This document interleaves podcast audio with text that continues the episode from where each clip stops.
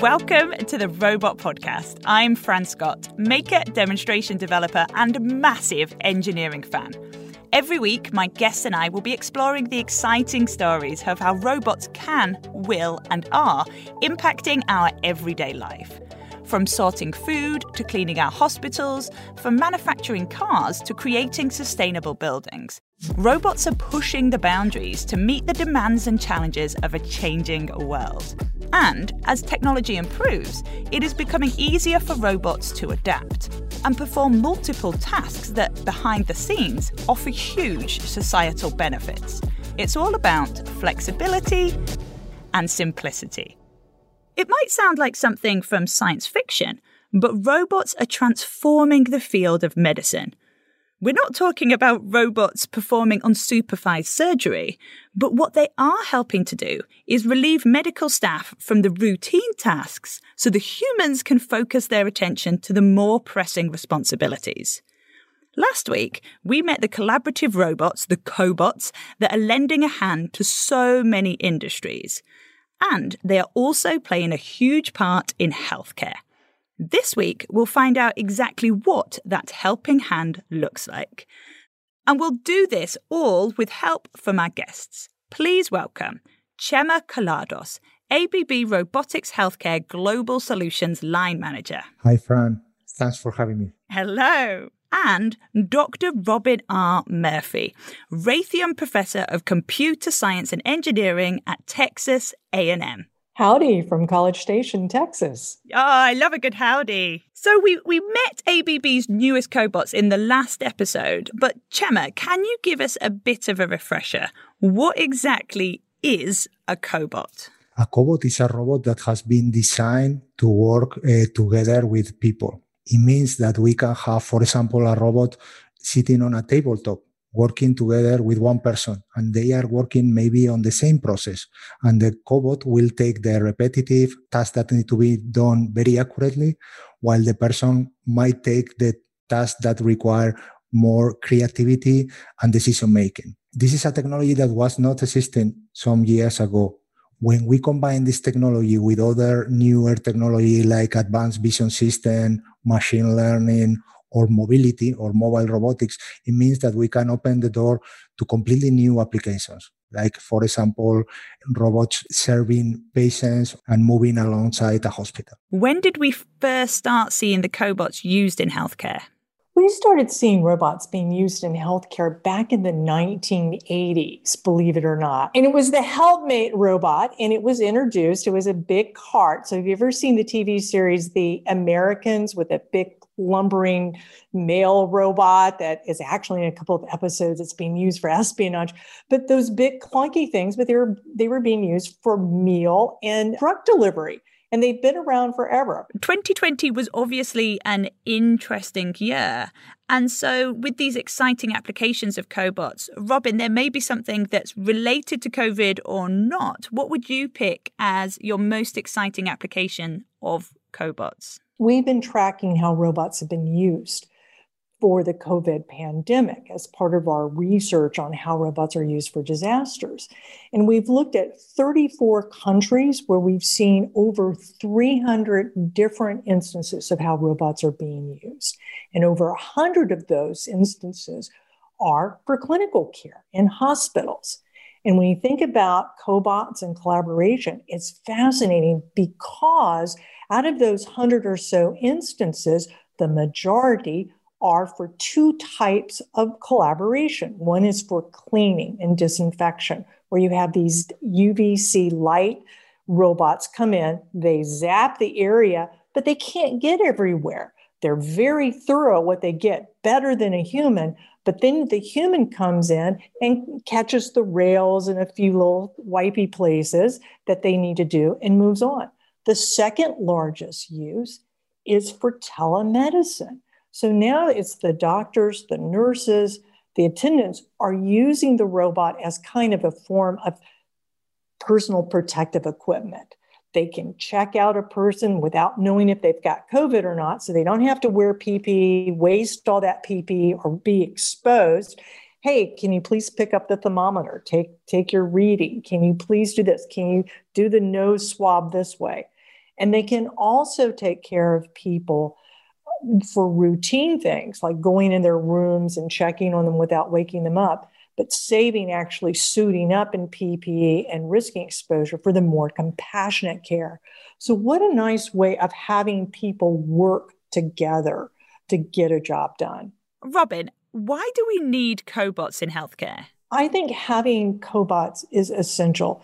Our studies are indicating about half of the uses are things where you're helping a healthcare professional do their job safely or better, or to be able to delegate. So the other half of those are the delegation, like the meal dispensing, and drug dispensing, things that you wouldn't really want to do. And you don't want to spend 45 minutes cleaning a room. You know, having the robot do it and then wipe it down quickly in five minutes is a better use of your time. So we're, we're seeing that this collaboration is really important and the way of the world, that we're not going to replace doctors, we're not going to replace nurses. We're trying to make their time better used for compassionate care and the things they're trained for, the things they want to do. Makes sense. And we're not going to replace cleaners either. You know, there is still it's all about that collaboration. It's it's about the robots and the humans working together to make the job done more efficiently. Yes, and you're not replacing cleaners and even more importantly, when something like a surge from a pandemic happens, you can't get enough people and they can't work 24 7 to clean the rooms and to keep all this. So you need robots there that you can have work 24 7 and can, can help take care of that surge. So break it down for me, you two. What sort of tasks can a robot help with? Over to you, Chema. Yes, well, we always talk about the dull, dirty, and dangerous tasks that typically fit very well for automation and fit very well to robots. But let's look into some examples. So a dull process can be the registration of samples in a medical lab. It's a very repetitive task that maybe need to perform hundreds of thousands of times per year in any medical lab, in any given hospital. But at the same time, it's very important. We cannot lose patient samples. We cannot lose track of this. Same with the personalized medicine. We need to perform or prepare drug for a given patient, it's very important that the, this is done accurately and that we have traceability, that we are able to understand what has been done and that will help the treatment of this person. Dirty, if we are managing patient samples that can have virus or can have a certain hazard, it's a task that for sure can be taken over by robots. And dangerous, imagine that we need to enter in a room where there is also a hazard so robots can take over, can deliver food to patients, can clean. And this is what we are seeing on some of the applications that are rising these days. And that's the key. It's the the dull, dirty, dangerous. Basically taking away those tasks that humans shouldn't do or may cause injury if they do do, taking them away and giving them to these cobots. And Robin, are there any other tasks that the robots could do that spring to mind? we're seeing an entire breed of tasks that are not really in the dull, dirty, or dangerous, unless talking with your grandmother is considered dull, dirty, or dangerous. Because one of the most innovative tasks have been the use of robots to enable families to talk with patients, with their loved ones in the hospitals. We're seeing robots that work with telepresence. Okay, that's where a person is in the what we say in the loop, they're controlling it, they're using it as an extension of themselves. Italy did a fantastic job of pioneering how to use low cost robots. And why would you use a robot instead of giving grandma a, a, laptop or a tablet?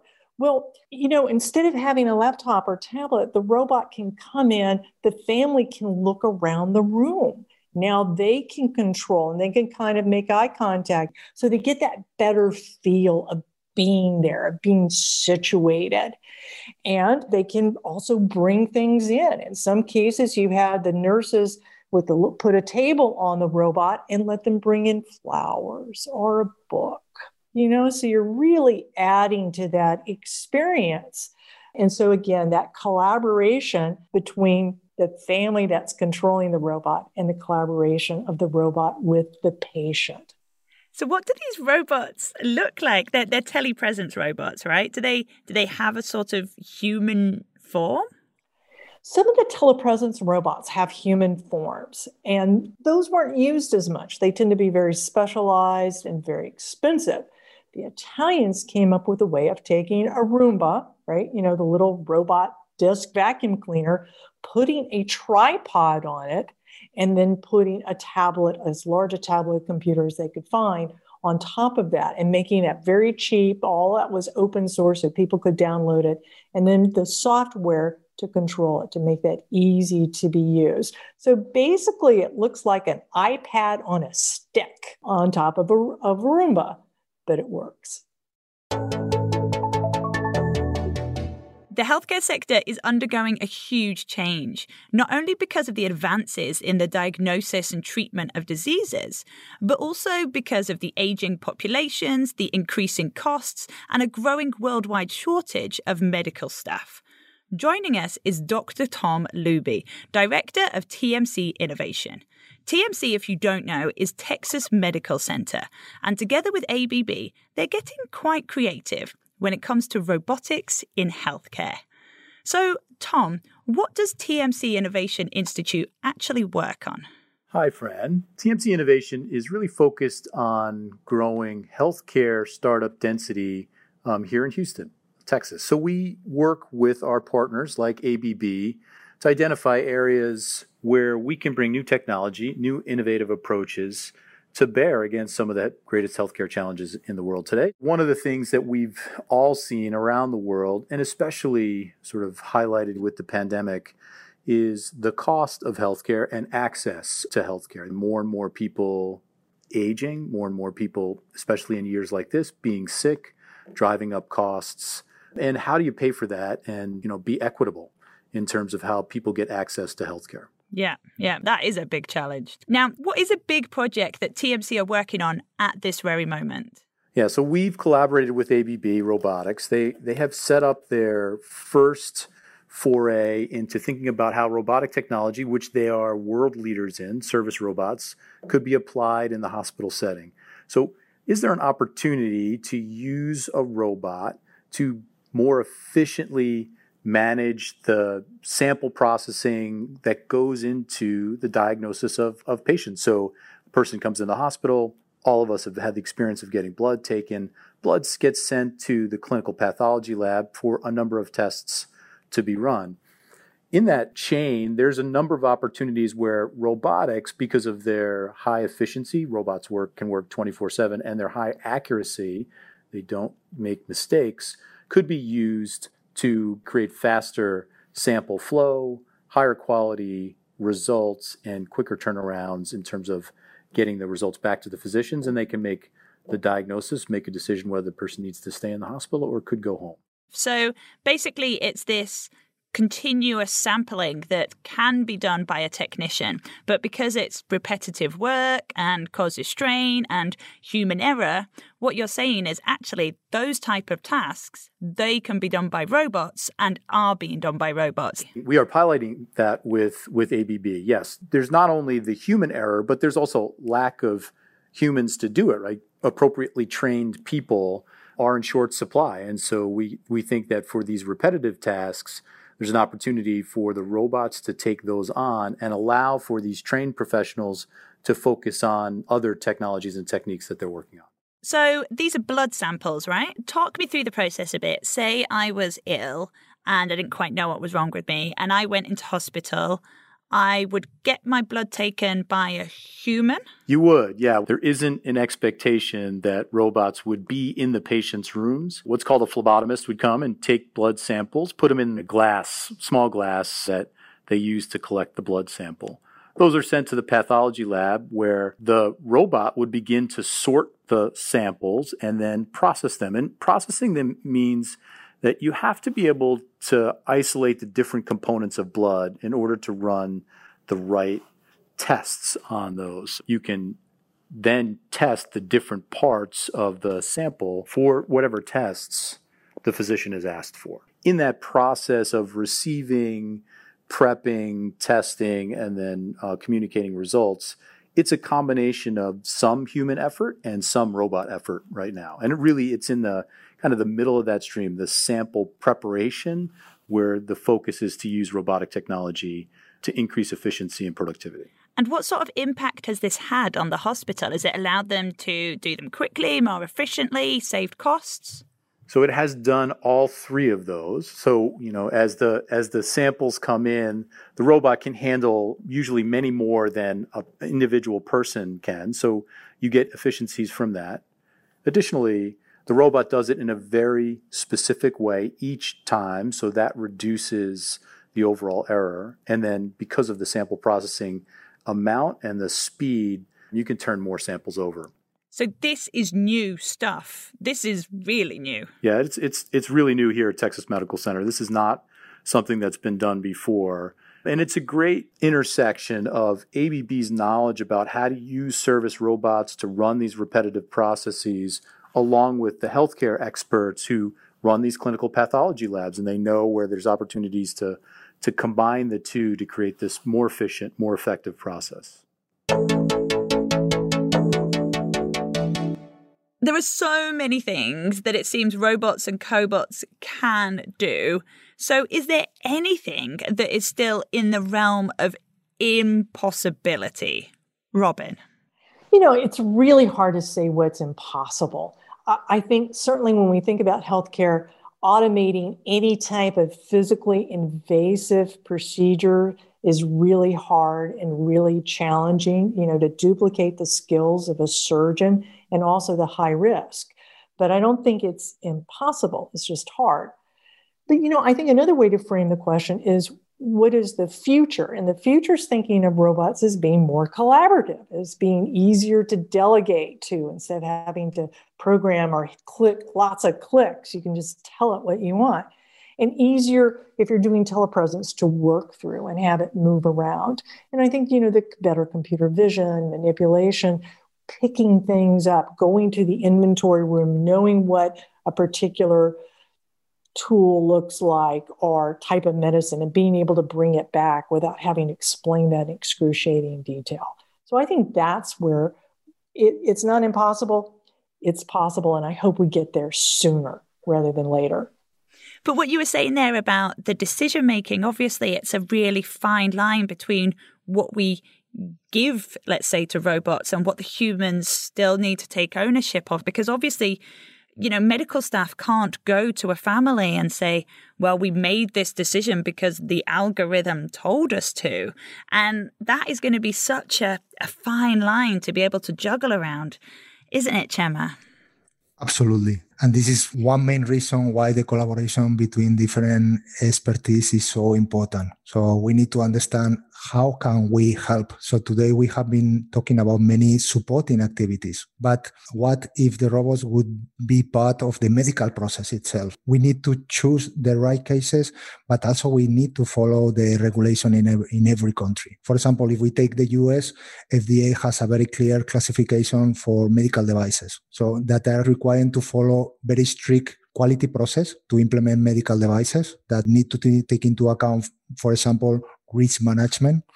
And in some cases, in the case of the higher risk devices, also a pre-market approval. So before taking anything to a patient room or, or to a hospital, it would need to be approved by FDA eh, on this level. So what you're saying is the approval process is very, very strict for that for that reason.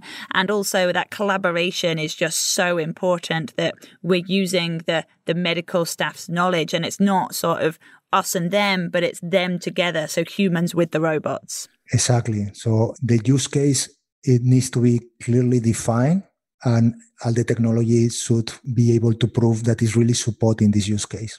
And how many hospitals have turned to using these robots? Robin, how, how, where are they in the hospitals? Who has these? You know, we, we actually don't know for sure, but the press reports are indicating that well over 100 different uses of robots in hospitals in 34 countries.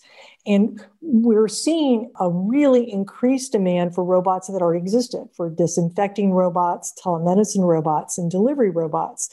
But now the hospitals are like, oops, wish we had them. Can we get them now? And so the real test is going to be whether they're going to keep these robots and keep using them afterwards because they make economic sense or not. So we're fingers crossed that they will. And does that match your figures, Chema? Yeah, well, we are seeing a stronger adoption of uh, robots inside medical devices. So the advantage with robots against linear system is that they are very flexible. They have a stronger dexterity while they are more and more affordable. We are seeing a strong adoption driven by the medical device manufacturers, but also hospitals requiring uh, new applications. And Robin, you have got expertise that extends well outside of the healthcare system. Can you tell us a little bit about that? Well, my specialty is disaster robotics, how robots can be used. It's one of the projects that we've been working on since literally 2001, since the 9 11 uh, World Trade Center, is getting a small attachment to a robot to get down to a trapped victim that with a, an iPhone or, or Android would pop up, and then you could, they, uh, the doctors, the, the rescue professionals could see you, but you could see your family, you could see them we could play TV shows or music to keep you company while they're waiting for the rescuers to extract you. Because if we find you, when we find, typically the numbers look like if they find somebody in a collapsed building, it's going to take about 10 hours to safely get all that rubble off of them. And so, what do we do in that, that 10 hours? You know, and, and so how can we help your frame of mind. And this is one way to do it. So that, but the ability to have a little head that moves around and can look at you and can nod up and down, yes and no, in sync with the person who's also doing their head up and down and down, just really adds to, to the experience. And that's what the, the human factor studies are showing. So, talking about the future, what do you two really want to see cobots being used for in hospitals? Robin, you go first. What I want to see cobots being used in healthcare and hospitals and for disasters in general is really to explore, expand on this idea of telemedicine, particularly where you're no longer having a nurse or a doctor work with a patient through telemedicine in the hospital, but now being able to work with a patient in their home in a rural area of the country are in a collapsed building while the rescuers are trying to dig them out so that it's no longer hospitals are the point of care, the point of injury is the point of care. So I think that's really important. Completely, completely. And you, Chema? Absolutely. I think in the future, in the hospitals, but also in, in, in many environments, we will see robots and people working together. And this can happen, as Robin was saying, in, in a hospital, but we will see the robots also supporting patients from home. So supporting rehabilitation, mobility, and, and this had happened. Also, we will see robots that will be smarter, so connected to other systems, like, for example, uh, performing research, giving them a task and, and being able to take decisions and to accelerate not only in the care, but also in, in research. One of the things we found during the pandemic is everybody said, oh, robots for, for hospitals, which is clinical care. But we also saw the use of robots for other parts of healthcare, like laboratory automation and, and taking care of people in assisted living or in quarantine camps but also public health and public safety groups doing things like using drones to see where people were congregating and violating, you know, outdoor group socialization laws and things like that. So there's so many aspects to this that we can use robots for. And it was, it's, it's hard to say COVID was exciting, but as a roboticist, it was exciting to see the breadth of uses and the creativity that people applied to robots and how they are looking at using it, be it large corporations, hospitals, small companies, and individuals of using these technologies. And, and that is what COVID did, you know, for all of the horrible stuff that came with COVID it did drive innovation. Absolutely it did. And it was has been very tough but I think we have learned a lot and it has been also very interesting and we can reflect on the first issue that we had was to keep the world turning also it has been a, a, challenge for the hospitals. The first reaction when everything started we really tried to understand how we can help and there has been such a terrible crisis. And the first effort from the hospital was to stabilize the, the situation to treat the patients to keep the quality and to save lives. But now we are seeing with some time we are reflecting on how can we improve how can we do better how, how can we take to automate also some processes to ensure uh, care. And i believe we are seeing a lot of innovation now around healthcare and robotics. Robin what do you think could be done for hospitals to adopt robots even more?